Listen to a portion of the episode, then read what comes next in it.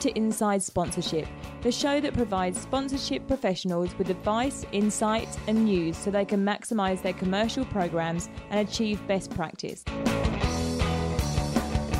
In late 1886, a gaggle of workers from the Woolwich Arsenal Armament Factory decided to form a football team. They called themselves Dial Square as a reference to the sundial atop the entrance to the factory.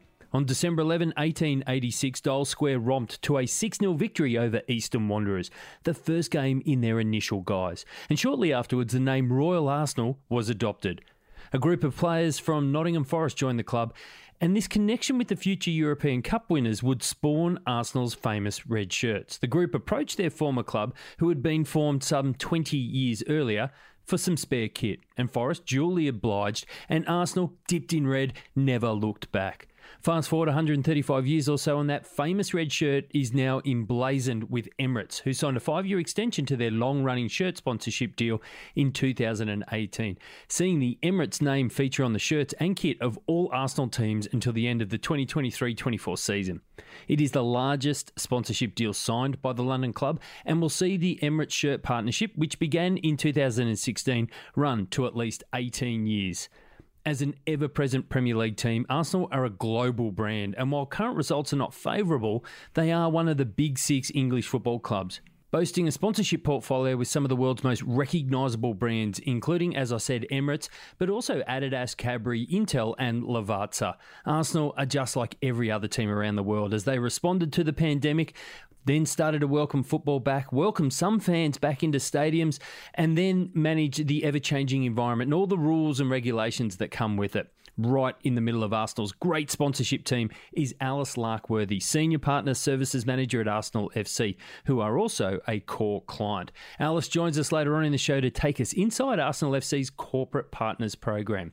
Hi, I'm Daniel Oyston, host of Inside Sponsorship, and you're listening to episode 93, brought to you by KORE Software. Thanks for joining us wherever you are in the world and whatever your role is in the sponsorship industry. It's amazing to have you with us for this show, and I hope you are doing well. Shout out time. And the only one for this episode goes out to Tom Dunn, who is in the UK. And he connected with me on LinkedIn and said, Hi, Daniel. Absolutely love the podcast. And I'm a recent graduate trying to break into the commercial side of the sports industry with a particular focus on sponsorship. I'm learning so much from listening to industry professionals on the podcast. Thanks for all that you are doing. It is our pleasure, Tom, and I hope you are well. And thanks for connecting. I really appreciate it. Listeners, if you'd like a shout out yourself, then I'd love to hear from you. So please connect with me on LinkedIn, say hi, and I'll make that shout out happen. It's now time to welcome Noelle Finella, product manager at KORE Software, who has written a blog recently titled Brand Sponsors Take Full Advantage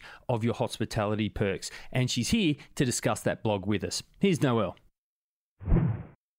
Welcome to the show, Noelle. Hospitality at events has always been a staple of sponsorships and ever present. Some brands use them really well and use it strategically, but others kind of just use them for entertainment of the brand's executives, i.e., they don't really use hospitality to help them drive direct ROI or ROO. With the pandemic, however, for so many leagues right across the globe, it kind of feels like the pause that we've had to take with hospitality has really given us an opportunity to take stock and return with an eye on using hospitality better. And that is exactly what you've blogged about this month. Yes, no, exactly there, Daniel. So across North America's big five sports, we know that 76% of sponsorship deals include some type of hospitality at events.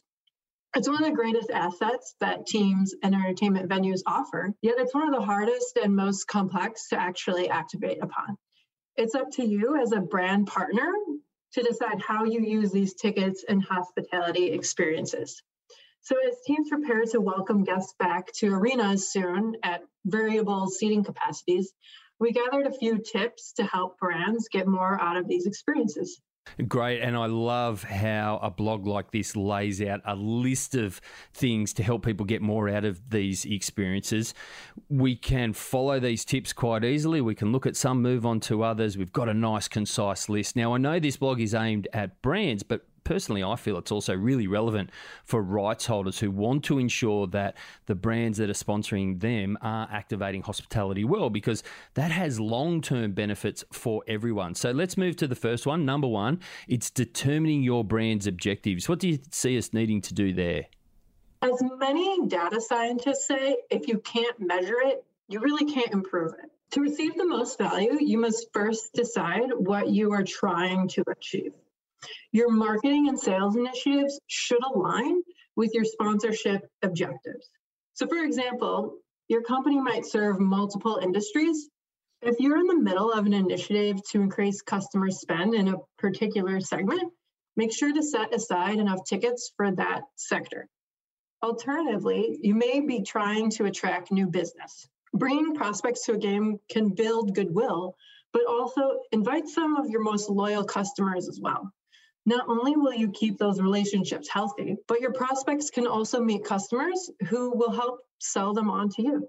Absolutely. I think it's a great point. I love that the objectives can include relationship building, as you mentioned, keep some aside for loyal customers, because for me, it feels like hospitality is just so often used to try and make an impression on people who we want to do business with, so people at the top of the funnel. I think there's also scope for brands to use tickets to reward loyal or well performing staff, build those relationships, and even their community partners in their corporate social responsibility and charitable programs and involvement. So, some great points there, Noel. Let's move to number two track who attends events. Why is this something that you think needs proper focus?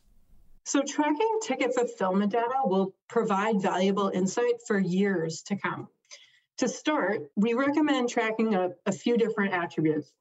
One of those is who expressed interest to the event. As customers learn you have ticket inventory, you may have some directly requesting specific events. You'll learn what type of events your customers are actually interested in. And so, number two there is who did you invite to the event? Number three, who accepted the invitation? And then lastly, number four is if they did attend the event. So you can combine these data points with your sales data. From there, you can then begin to assess if the sponsorship is generating the return on investment that you seek. So this can help determine whether the hospitality experience helps you increase spend, close new deals, or renew contracts with at risk customers. Great points. And finally, Noel, tip number three is to measure the value of attendee spend and influence. What do you mean exactly by that? Why is that important? And ultimately, how can the listeners do it? So, to gain the most value, your goals, again, must be measurable. With your objectives identified and knowledge of who attends events, you can create reports that show progress over time. So, for example, suppose your goal is to increase brand loyalty among those attending the events. So, you can look at the account that attended, the account's total spend prior to the event. You can then look at the account's percentage change in spending after the event. And then, lastly, percentage of accounts that renew after attending the hospitality experience. You can quickly vet and then dig into the data to determine if the hospitality experience is increasing customer spend and retention. You can then compare this data to renewal and spend percentage of customers that were not invited to attend the event. I like these couple of little points and pieces of advice, Noel, because as you were talking there, it occurred to me that in all the years that I may have been involved in helping people access hospitality and, and hosting uh, guests at games and in hospitality suites, probably the thing that we always asked at the end was, did they have a good time? But that doesn't necessarily align to return on investment or return on objective. And it certainly doesn't give us data and records to go back to over a period of time and compare results and how we might be impacting our markets. But Noel, this is ultimately about ensuring that with our hospitality, we create actionable insights and increased returns, isn't it? Correct, yes. So whether you utilize hospitality assets for B2B sales or promotional marketing strategies, be sure to determine your company's objectives and track the utilization data. It's key to actual insights and increased return. Hospitality has a real opportunity to be better utilized as brands continually activate against events. To reiterate, the three tips are to determine your brand's objectives, track who attends events, and measure the value of attendees' spend and influence. Certainly helps brands ensure that they get the most out of their hospitality. Great stuff, Noel. And all three tips, I love them. They're actionable, practical, and they give great and real benefit. Listeners, if you'd like to read Noel's blog in slow time, just head along to koresoftware.com, head to the resources section, and click on the blog link, and you'll find it right there. Noel, it's been a pleasure to speak to you. Thanks for joining us. Thank you. Appreciate it. In late 1886, a gaggle of workers from the Woolwich Arsenal Armament Factory decided to form a football team. Fast forward 135 years or so, and Arsenal are just like every other team around the world as they responded to the pandemic, welcomed football back, started to welcome fans into the stadium before that was stopped, and then managing the ever changing environment and the rules and the regulations that come with it. As an ever present Premier League team, Arsenal are a global brand, and while current results are not favourable, they are still one of the big six English football clubs, boasting a sponsorship portfolio with some of the world's most recognisable brands, including Emirates, Adidas, Cadbury, Intel, and Lavazza. Right in the middle of Arsenal's great sponsorship team is Alice Larkworthy, Senior Partner Services Manager at Arsenal FC, who are also a KORE client. And Alice joins us now to take us inside Arsenal FC's Corporate Partners Program. Here's Alice. Alice, welcome to the show. We always start with an icebreaker question or two just to help the audience get to know you a little, get the chat started, help you ease into it. As such, I'm curious about what your first ever memory of football is. I mean, I grew up in a in a pretty sport mad family, to be honest. So we kind of watched anything and everything. I also spent the first half of my life growing up overseas, mainly in kind of Southeast Asia and, and Australia. So, um, but always supported England, even though I'd never lived there at the time. It was kind of ingrained in me from, from my family. So, and one of my you know, actually it's probably the earliest memory that, you know, still sticks so strongly in my head is Euro 96 which um, we actually lived in Sydney at the time. And I remember it was like 3, 4 a.m., which obviously felt like a ridiculous time to get up when you're a child. But my brother and I, we both got into bed with my parents and kind of turned it on. And it was England Germany in the semi final. And England were playing in that grey colour and Germany were in white. And I'd only ever seen England play in white. So I kind of spent the first 20 minutes supporting Germany, unbeknownst to me. My dad pretty quickly put me in my place when I sort of realised the mistake I made. Obviously, it didn't end too well for England, but I just remember the four of us just being in bed at like three o'clock in the morning and and kind of watching watching that game and you know the probably love of sport and everything, and, and football in particular, probably started from about there.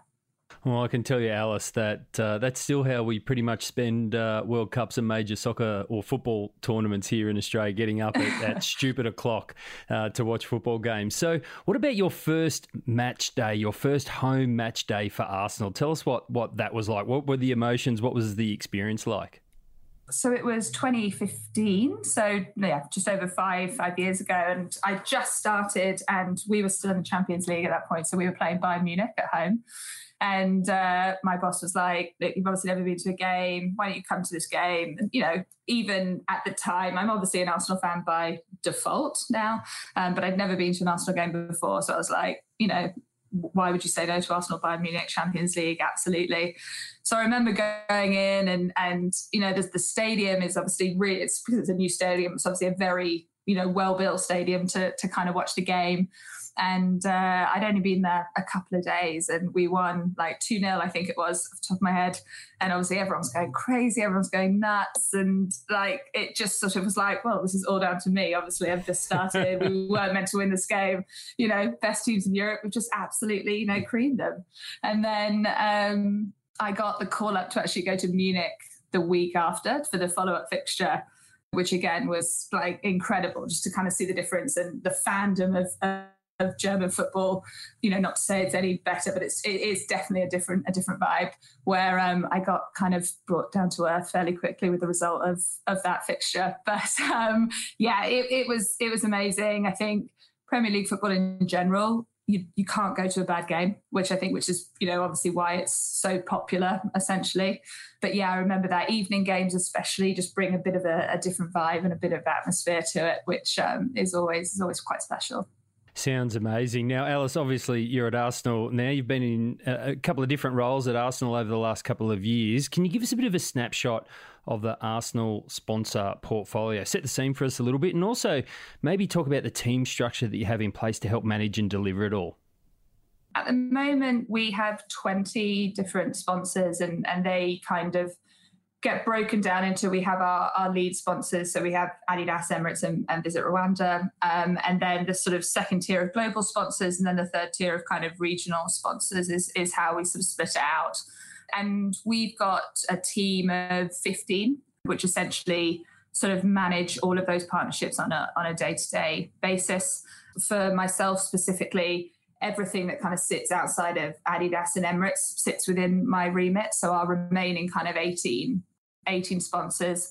I've got a team of six that essentially look after them and, and give them that kind of best in class rights delivery 24 7 sometimes it feels like um, that's the world we live in. And yeah it's it's each partner will get delegated a, a partner services manager and a partner services executive at, at, a minimum which are kind of on hand and they would be the go-to people day-to-day managers. And then myself sort of acts as that bit of uh, a senior viewpoint along with our kind of head of department which we kind of come in and help out and when we need, but just making sure that there's obviously that kind of streamlined approach to our kind of rights delivery and, and the way we kind of deal with partners across the board, essentially. I wasn't entirely sure when to ask this question, as it, it, it's pretty broad, but I feel like here is a good time before we go too much further forward. And we are in sort of still the scene setting mode, essentially, because as Arsenal and other EPL clubs become increasingly global brands. How has that actually impacted your business strategy? I wouldn't probably sort of say it's changed too drastically over the last couple of years. I think we're fortunate that historically we've always been a, a large club and, you know, had a large following and, and been that kind of quote unquote kind of top six brand within within the league. So our strategy won't have changed essentially from um, the last couple of years specifically. We're always a values led club first and first and foremost, and, and we're pretty proud to um, to pride ourselves on that. So when we sort of talk about finding new partnerships. Uh, it's really kind of ensuring that we have those synergies with one another and that they fall kind of into that kind of values led strategy that that we abide by on a on a kind of day to day basis. And there's definitely a move from us you know, as part of that, you know, we're very big in the community. We're always sort of trying to be innovative as and when we can be. So there's been a real, I guess, shift on our kind of purpose led partnerships in the past kind of couple of years, essentially, when we've got, you know, we've put a real big sustainability hat on whether that's with you know Octopus Energy, our partner, whether that's with Ball Corporation, who's our aluminium and packaging partner. You know, really starting to kind of take a bit of a step back from those kind of quote unquote cash only deals, labels everywhere, and kind of really understanding exactly how we can benefit one another. And that sort of sustainability angle is something we're sort of so passionate about that making sure that, that things like that that common thread kind of sticks within within the partnerships at all times essentially well, I was going to ask that because if if your strategy hasn't changed too much over the last couple of years, but you are very or much more purpose led and focused on sustainability, is that something you try and, for want of a better phrase, try and wash through existing partnerships in 2020 and 2021? I think most businesses in general will have taken a bit of a you know a closer look at them as a business in their sort of sustainability functions, what they're doing. So I don't think it's us going to a number of different partners and sort of saying, this is what we're doing. How can you kind of contribute? They're already doing some excellent, some great things. And it's kind of understanding whether our partners who are experts in certain certain fields, what we can learn from them, vice versa you know, our sort of in stadium partnership with Camden Town Brewery, for example, brought in a whole reusable cup scheme. And we were the first in the Premier League to kind of bring bring that through. So it's not really trying to start from scratch with these partners. It's just really kind of understanding the kind of things they're doing, the kind of things they want to do, what are we trying to do, and where that kind of alignment is. And do you feel as though that makes it much more easier to start those partnerships off as true partnerships, as you said before, quote unquote cash deals, if you're talking to sponsors about things that they're, or potential sponsors about things that they're already doing and doing well, and then trying to bring them into your business and talking about how you can work together, do you think that helps you start a partnership off on the right foot rather than just really just underlying what the commercial values are? Yeah, definitely. Part of our job is when we're sort of bringing new partners on board is is understanding them from the get go, right? And kind of, I think you know a lot of people will throw around the word authenticity, but I think we're very hot on it and kind of making sure that there is that kind of authentic connection between the two brands because you know sponsorship world is is fairly flooded right? There's so many different brands doing so many different things. So we need to make sure that what we're doing we actually believe in and is authentic because the fans will see right through it. And and you know general outsiders will see kind of right through it. So i think there's definitely a lot more time spent on finding those synergies that we kind of have have together especially because the messaging that we as a brand want to portray is why a lot of partners kind of sponsor with us in the in the first place. So it's a benefit to both to kind of almost have that you know agreement up from the start before we kind of go out with anything anything publicly. I think it's a great point you make about fans potentially seeing right through something that's not authentic because sports fans in general, and particularly football fans, they are not backwards in being vocal if they want to call a club out about how something's being managed or, or put into place. Now, Alice, as I prepped for this chat, I realised that you are someone who is in a unique position because you've worked on the brand side with Barclays and on the agency side with Octagon and also on the right side of side with Queensland Rugby Union in Australia and also Football Federation Australia and now obviously at Arsenal. And you've done that across three very different markets Australia, North America and the UK and I'm not sure whether over the 90 plus episodes we've done of this show that we've had many with experience in all three sides across three different markets. As such, I wanted to get your thoughts on how those roles have helped you as you've moved on in the sense of being able to give others some insights into the organizations that they work with themselves in terms of let's start with when you moved from the agency side having worked for a brand previously how did working for that brand help when brands became clients of Octagon? I think it's really important. It's always important, no matter what field you're in, to have different voices in the room, right? Whether that's from work experience specifically or for, uh, you know, other ways of life, etc. Having that kind of disparity in opinion, I think, is really important. The more voices you've got to take into account, I think, the more well-rounded approach you're gonna you're gonna have to things. So, I was pretty fortunate with kind of everything I've done. Um, but I was also I was pretty determined from the start. To be, to be completely honest with you, I am. Um, I originally wanted to be a physio. That was my my first my first plan. Did all my kind of schoolwork experience in that. Went to do kind of sports science and physiology at uni. That was you know my plan. Got to the second year and I was a bit like, oh gosh, like I really just I've lost that kind of drive that that's sort of what I what I wanted to do. But I always knew that I had to be involved in sport to some capacity. That was my kind of one true love and, and my one passion. And I was kind of, you know, really going to do anything to be involved in it. But I think having that blinkered approach of wanting to be a physio to start with meant that I kind of didn't really understand the multiple facets of, of this industry that we kind of work in and, and, the different areas you can be involved in. So I sort of sought out internships with kind of Barclays, as you said, who were the Premier League sponsor at the time. And that was my first kind of foray into, I guess, the commercial side of of sport and, and sponsorship in particular, which was, you know, not only a great learning experience, but also they were huge at the time. It's one of, you know, it was the the um, title sponsor of the Premier League, all sorts to kind of see and see and do at the stage at that stage. And then at the time, my parents were living in, in the US and they were living in Colorado, which just so happened to be uh, the home of USA Rugby. So again, when I sort of got shipped back home for the summer, wasn't allowed to kind of stay in the, in the UK. My dad was very much like, well, you better find something to do because you're not going to sit around the house all day, essentially.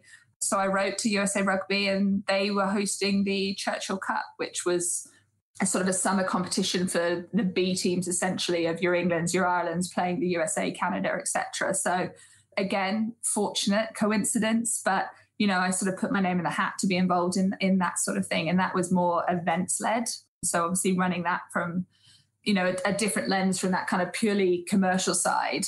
So again, it's just kind of mixing all these different kind of experiences, which I think really helped me when I moved agency side, especially because anyone that knows when you well when you go to anything but especially when you go to an agency as kind of a 23 year old it's a say yes to anything do anything put your hand out for anything which i think is the attitude i, I kind of you know developed and got which you know was the best thing that could have could have ever happened essentially because you just get to experience so much. And by saying, you know, whether that's you're involved in golf, from football to, you know, Olympics, which I managed to work on like towards the end of my kind of octagon tenure, all of that things, you kind of just essentially act as act as a bit of sponge, which you kind of take it all on board.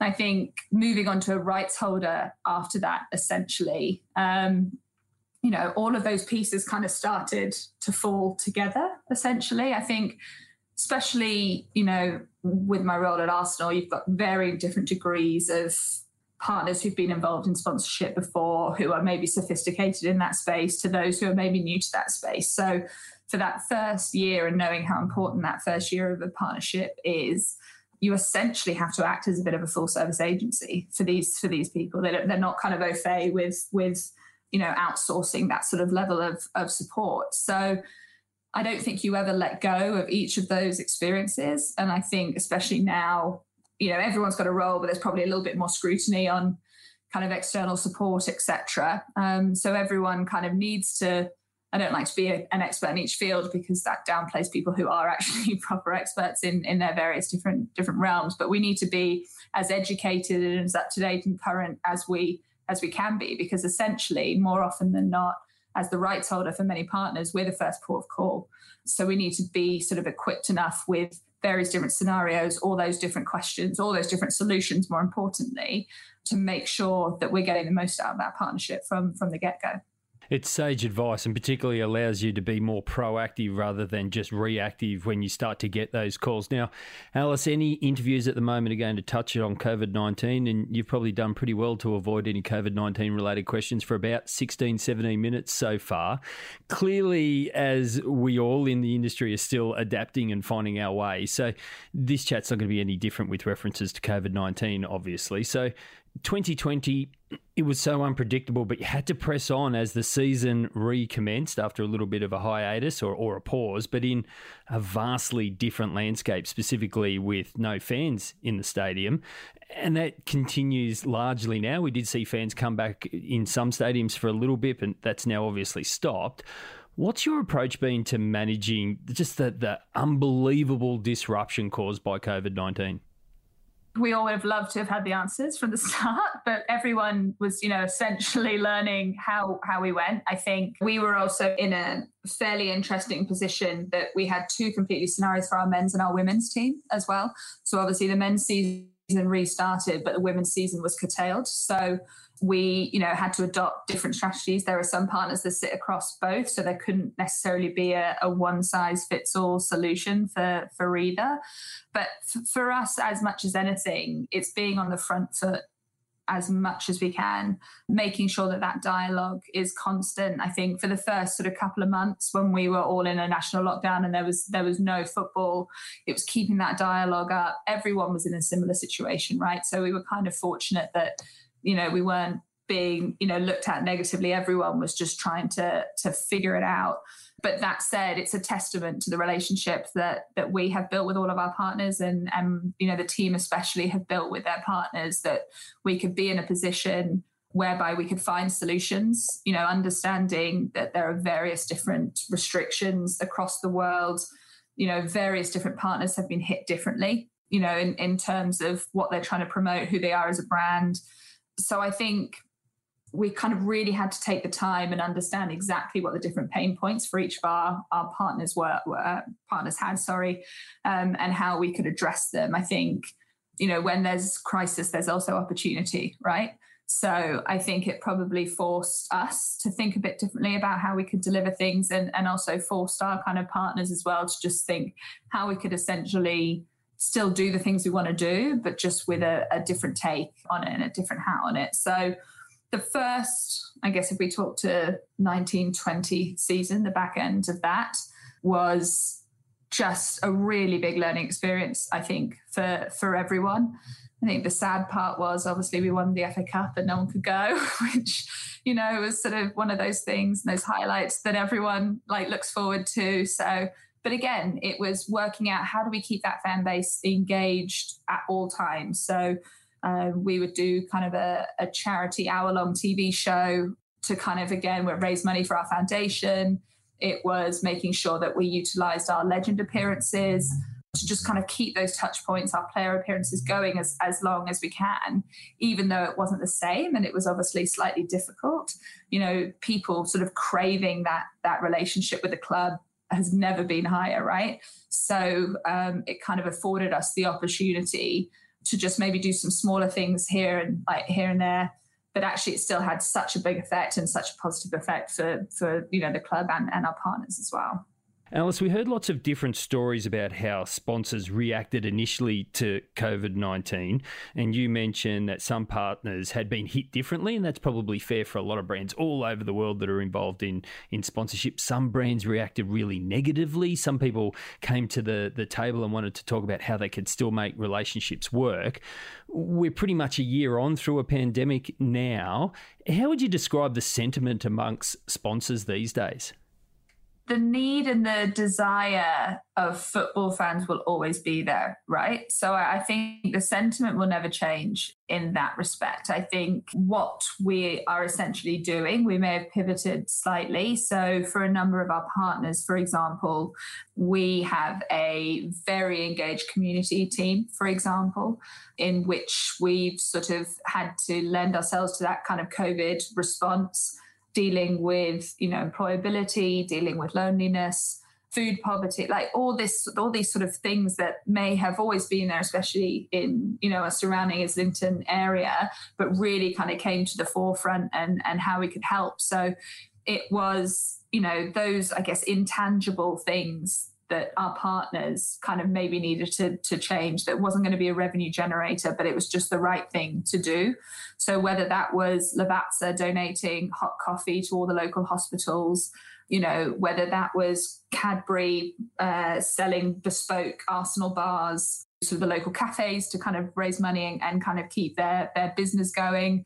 Lavazza, again, also before COVID, we're doing an employability program and that we're training up, you know, some youths in the community to be baristas. So they could obviously go and find sort of jobs in various different cafes, also in, in Emirates Stadium.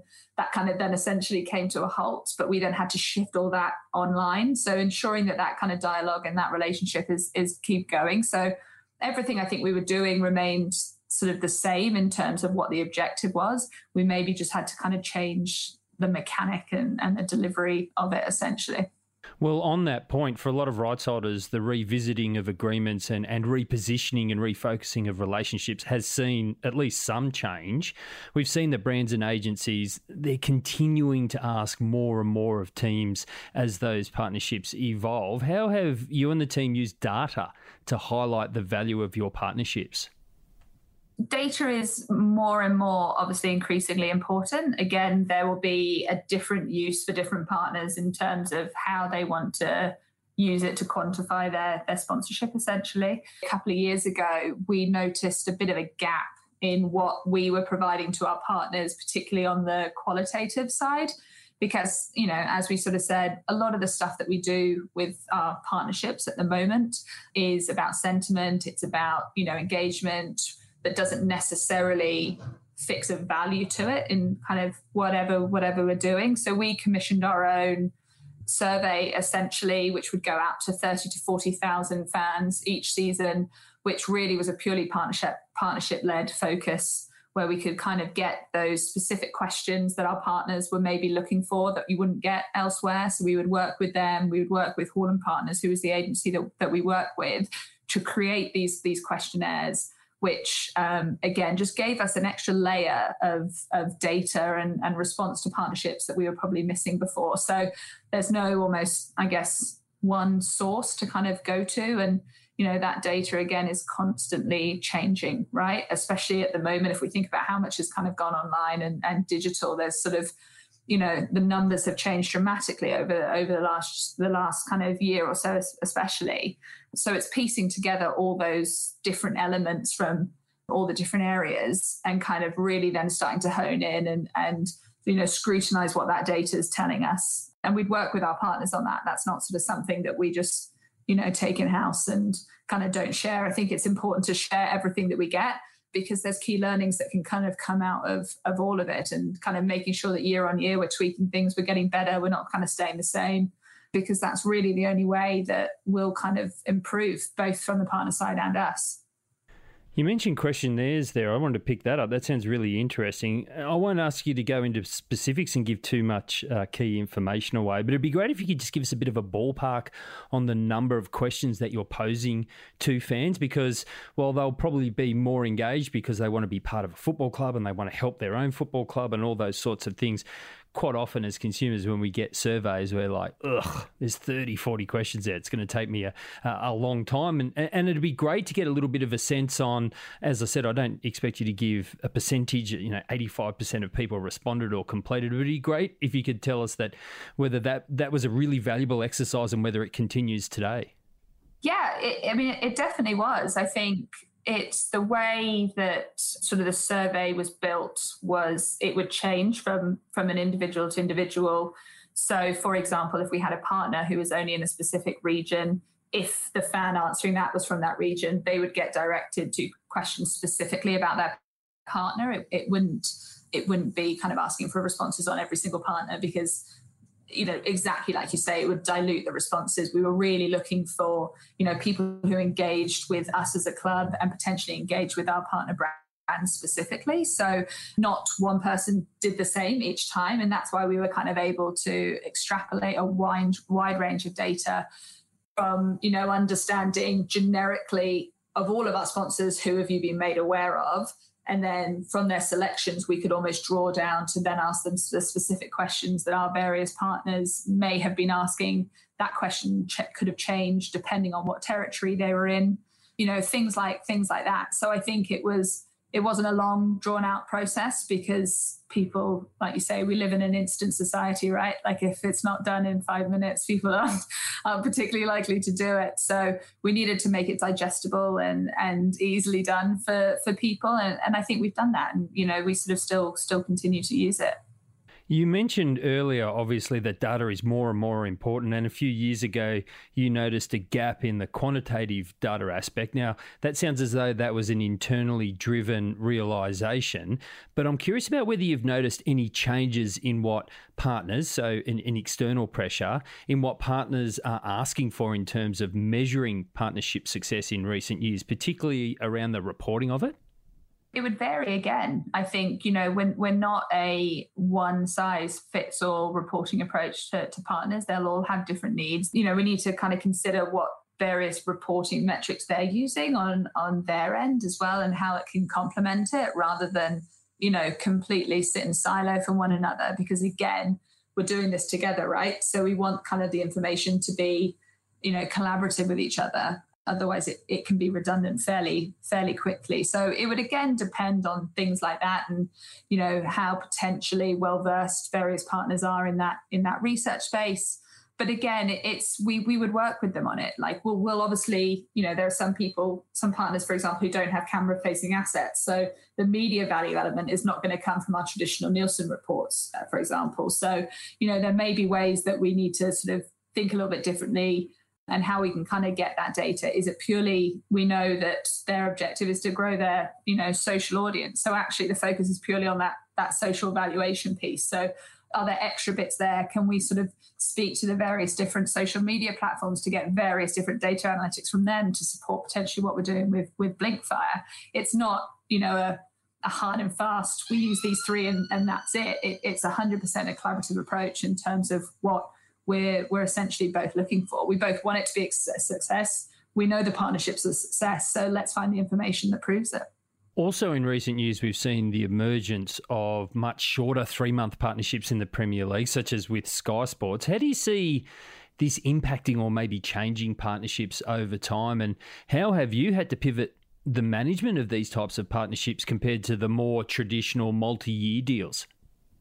I mean, they're definitely different. I think, again, those sort of shorter deals essentially become a bit of a, a, larger media buy, essentially, right? So the time we have to develop and and understand what we're trying to get out of it is is much shorter. But that's not a negative, right? Actually, it probably just forces us all to be far more efficient and far more understanding of what our joint objectives are from from the get go. So there will always be a, a place for those, particularly I think if we're talking about product launches you know, seasonal activations, you know, things like that, which sort of have an essential time limit on it. But I don't think we'll ever move away from that traditional long term relationship because I think many sponsors, rights holders, etc., out there will tell you that these things, especially when you want to talk about long term engagement and you know efficacy with with fans, that takes time. That doesn't happen happen overnight. So you need to make sure that you kind of have those longer term relationships that not only do you build your relationship with your rights holder, you're, you're building your relationship with your consumers, your customers, your, your fans as well. And that will develop. That's not something that you're just going to be able to do something in year one, do it for year two and three and you know expect expect the same result you've got to kind of constantly evolve and you can only really do that when we're talking over over a couple of years it's a great point you make about it only being able to happen over a, couple of years, and so we we probably won't see a lot of change or, or the complete disappearance of those longer term multi year deals. But what we have seen change uh, in brands such as Coca Cola, talking about rights holders deriving alternative value from brands via partnerships in lieu of simple cash. Now obviously cash is still king. It, it, it, talks, right? But do you see an opportunity potentially to leverage your partners to help generate maybe other revenue making opportunities for the club and in return making the partnership more accessible and embedded for the brands? Absolutely. I think, again, from what we do at Arsenal, we build all of our partnerships bespoke, right? There's not, you know, there's a deal one, two, and three, pick one and, and we run with it. You know, it's all it's they're all different that not two are the same. So as part of that kind of conversation that we would have from the start it, it's understanding what the value in the partnership is. Now whether that value is purely cash whether that value comes with some form of you know value in kind element if they've got a product that we would use to kind of help we've got you know we've got a mixture of that. So i you know as you sort of say cash is king. And you know i think that that's that's right. And I think there's no hiding away from the fact that at the moment, you know, clubs, you know, it's an area that we're essentially struggling with, with the fact that, you know, our kind of whole matchday revenue stream has gone from, you know, however much to zero overnight. But that's not to say that there's still not ever going to be a need for those that sort of transfer of value, which might not be money related, essentially. If it's something that both parties need and can kind of get the most out of it, whether that's you know, from our side, maybe on the medical football side, is there, you know, products, etc., that they would use, which we can kind of bring into the partnership portfolio, or whether it's something that the commercial side would use, we'd always be there for for a conversation. You know, take any sort of cash product transfer of value swap out of it. If it's a partnership that we feel that both parties will get what they want out of it, that's that's the main priority. Being bespoke and, and being flexible is is certainly helpful. But let's talk about what trends you might be seeing or, or, even predicting because the pandemic has given an opportunity for rights holders and brands alike to rethink that transfer of value in relation to partnerships. And as I mentioned with Coca Cola earlier, what are some of the key changes or trends that you think are going to come about on the transfer of value front? Difficult to pinpoint, I think, because at the moment we're still not back to normal, if you, if you know what I mean. Like we've still probably got another, you know, six months, year potentially of us trying to navigate the various different complexities of of COVID. So I think it would be it, it will be tricky, but obviously, if you talk about the explosion of tech over this this period of time, we as a club feel kind of we're very innovative. We'd be open to kind of have those those conversations in terms of how we as a business can improve from here in the future. And, and maybe that's an area that will kind of get investigated and, and explored a little bit more. I think when we talk about, I guess, the future, digital rights, etc., are are being used all over the shop, which is great. It kind of allows us to reach, you know, a far wider audience. But we also just need to be understanding that if that's what everyone is doing, how are our partners finding the breathing space within that kind of cluttered market? So there's obviously your very traditional sort of social media channels that we use, you know, but there's also the emergence of new platforms, TikTok, Twitch, etc which are fairly, I guess, new in, in the space of sponsorship. They're not obviously necessarily new in, in you know the, the wider world, but you know, starting to I guess understand those a little bit more. You know how um, you know how we can use these platforms to leverage these sponsorships, which we may not have been before. So you know, we work with uh, Konami, for example, who are obviously produce Pro Evolution Soccer. So they're very you know, au fait with how Twitch works and, you know, gaming streaming and, and things like that. So that transfer of value that we spoke about is maybe actually something as simple as knowledge share and kind of just understanding from them a little bit more how they use it, what's worked for them, what hasn't. Can we take that on board and then start to build, you know, what our potential program on those platforms would be? So it doesn't even really need to be something that sophisticated. It could just be learning from people who've been using these you know, in, in the wider digital space for, for much longer than, than we have and what we can learn and how we can use it. I feel bad about asking this question because of the amazing European football night memories that you spoke about earlier, but it is an important question. Arsenal's form has dipped below expectations over the last few years, and unfortunately, for example, missing out on Champions League football. Has this changed how you've had to work with your brands? Has there been a shift in focus to maybe more return on objective rather than return on investment given the drop in European football? No, I think I would say I think most of our partners would work towards a return on objective than investment anyway. Um, I think there's been a, a, shift in that the last kind of couple of years, so especially just because, as I was saying, there's so many different facets to to the deliverables of what we offer as, as a partnership. It's not as black and white as ROI can be sort of sometimes.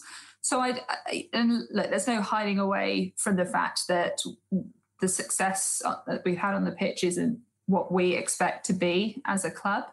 You know, we take pride in our history, and, and a part of that kind of pride in our history is we should be competing on all levels at all times. And, you know, we feel that we, are on the right track. You know, with the team we've kind of got in place at the moment, there is this sort of new wave of, of excitement. It's not going to happen overnight. These changes take take time. But in terms of, I guess, you know, our partners more often than not, as all the staff that kind of works there, we're all fans. We're all kind of, you know, wanting, you know, Arsenal to win at all times, get back to those sort of Champions level, Champions League levels that we kind of spoke about last time. But just because we might not have that doesn't mean the engagement of our fans has diminished. You know, that that level of fandom is still there. And that's sort of what, you know, we can and, and have to focus on because, you know, everyone, you know, most sports are tribal. Football in particular is an extremely tribal sport. And, you know, when you pick your team, that's that's you for life, for better or worse sometimes. But you know so that's what we mean. That engagement is there. The people that you're talking to won't change. Yeah their sort of you know viewpoints on where we should be will always be there. But you know that's sport. That's us as fans. You know and we just kind of have to have to roll with it and kind of just do better the next time that's all we can do and that's kind of the same i think across the board both football side and and commercial side but like i said the the important thing is the people we're talking to are still going to be there and so we need to make sure that what we're talking to them about is relevant and up to date. And that's probably the only kind of really key difference with it.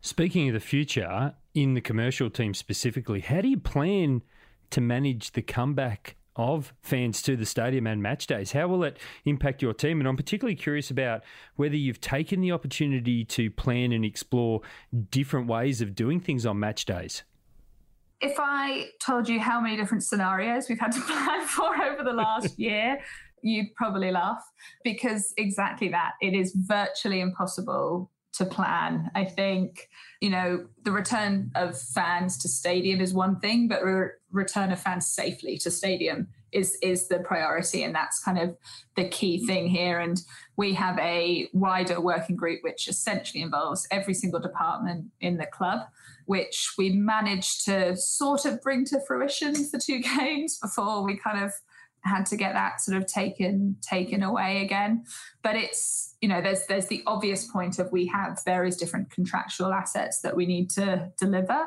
and that will always be a part of the conversation.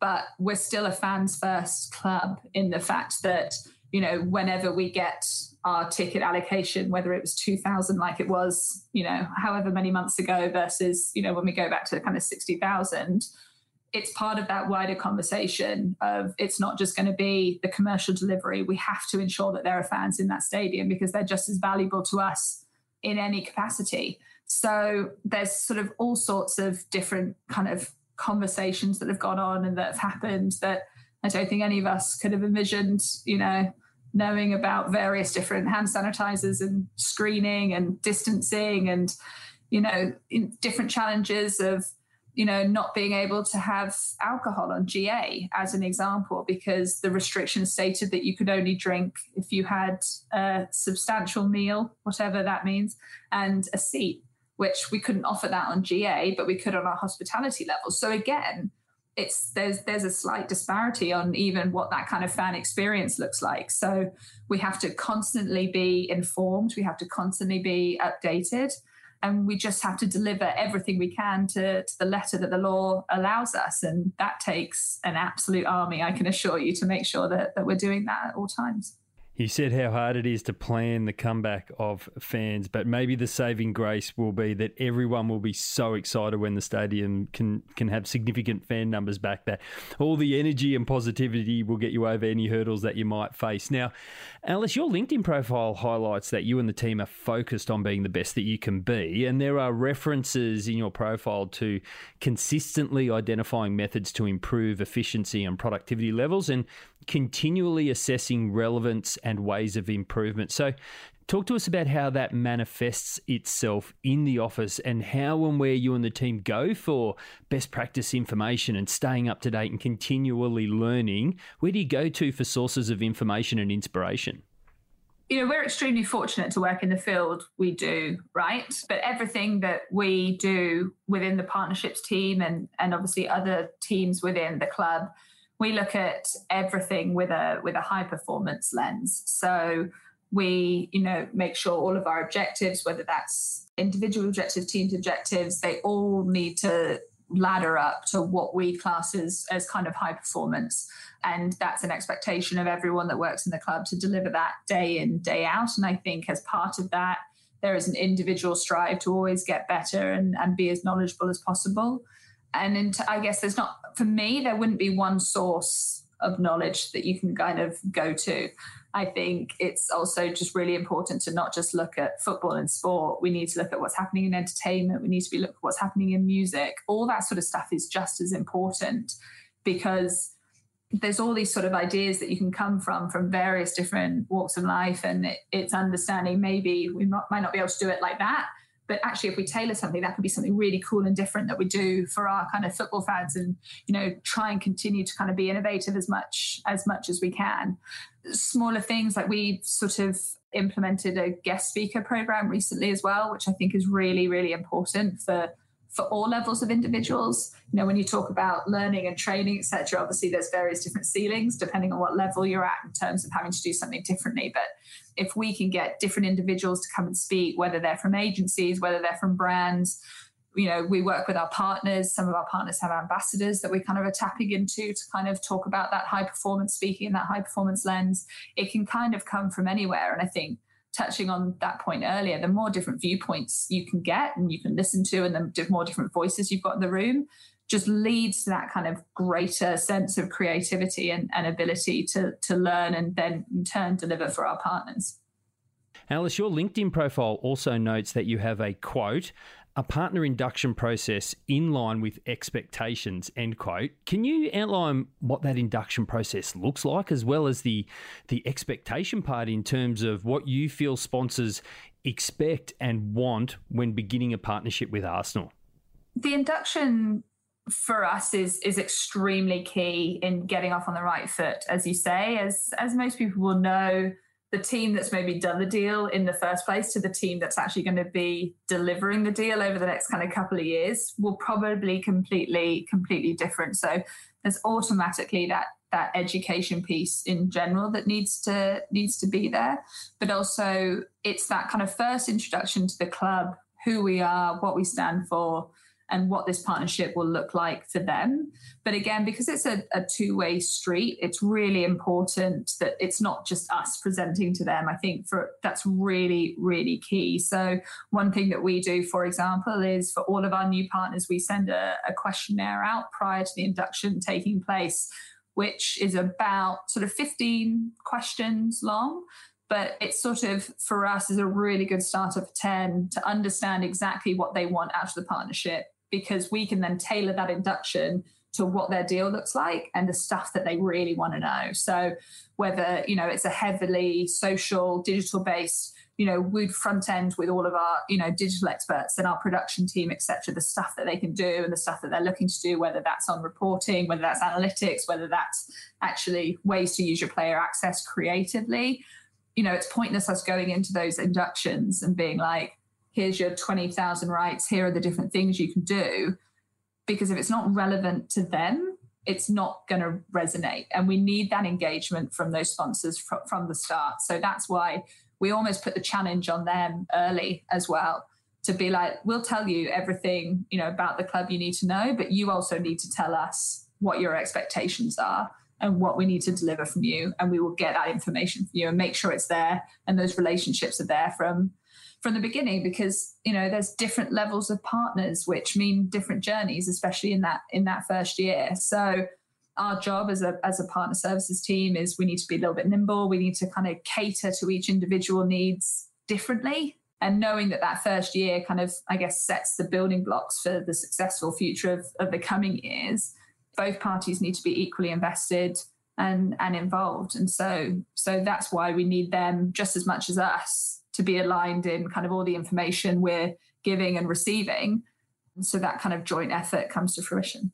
Well, speaking of that success that will come in future years, sponsors, brands, they'll pretty much know when they are happy with the outcome of a sponsorship, whether it's the return on investment or the return on objective. But internally, how do you and the team measure your success purely outside of revenue targets and, and whether you've delivered all the list of benefits that are that are listed in a sponsorship agreement?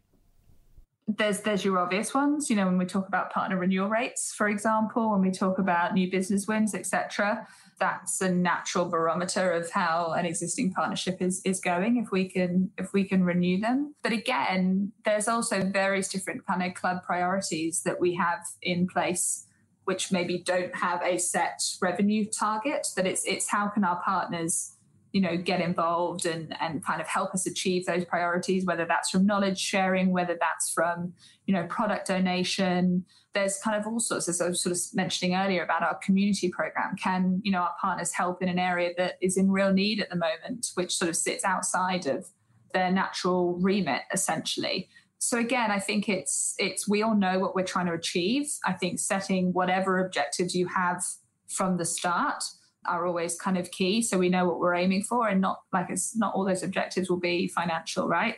There might be, you know, get X number of people to sign up to help with the loneliness program that our community team's running, for example. So it's just a constant kind of conversation, I'd say. And, you know, we're not going to do anything that we don't feel we can achieve and that is actually going to be achievable for both parties and we're going to get what we want out of it. So I think it's setting those parameters um, from the start is, is really important. It's always a good COVID 19 question to ask, and the old crystal ball question about what's going to happen in the future. But I don't want to ask that. I'm, I'm, I'm going to tailor it a little bit for you. I'm curious about whether you think there are things that you feel are going to become less or more important going forward as we sort of um, emerge out of the pandemic.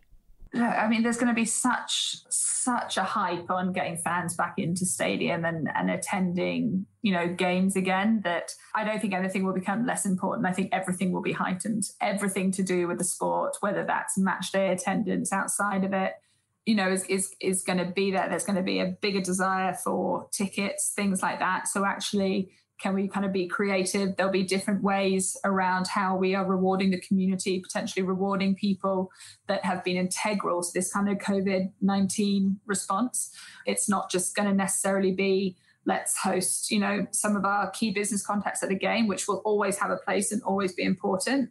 But I think there will probably just be a, a bigger scrutiny on what's being used for what.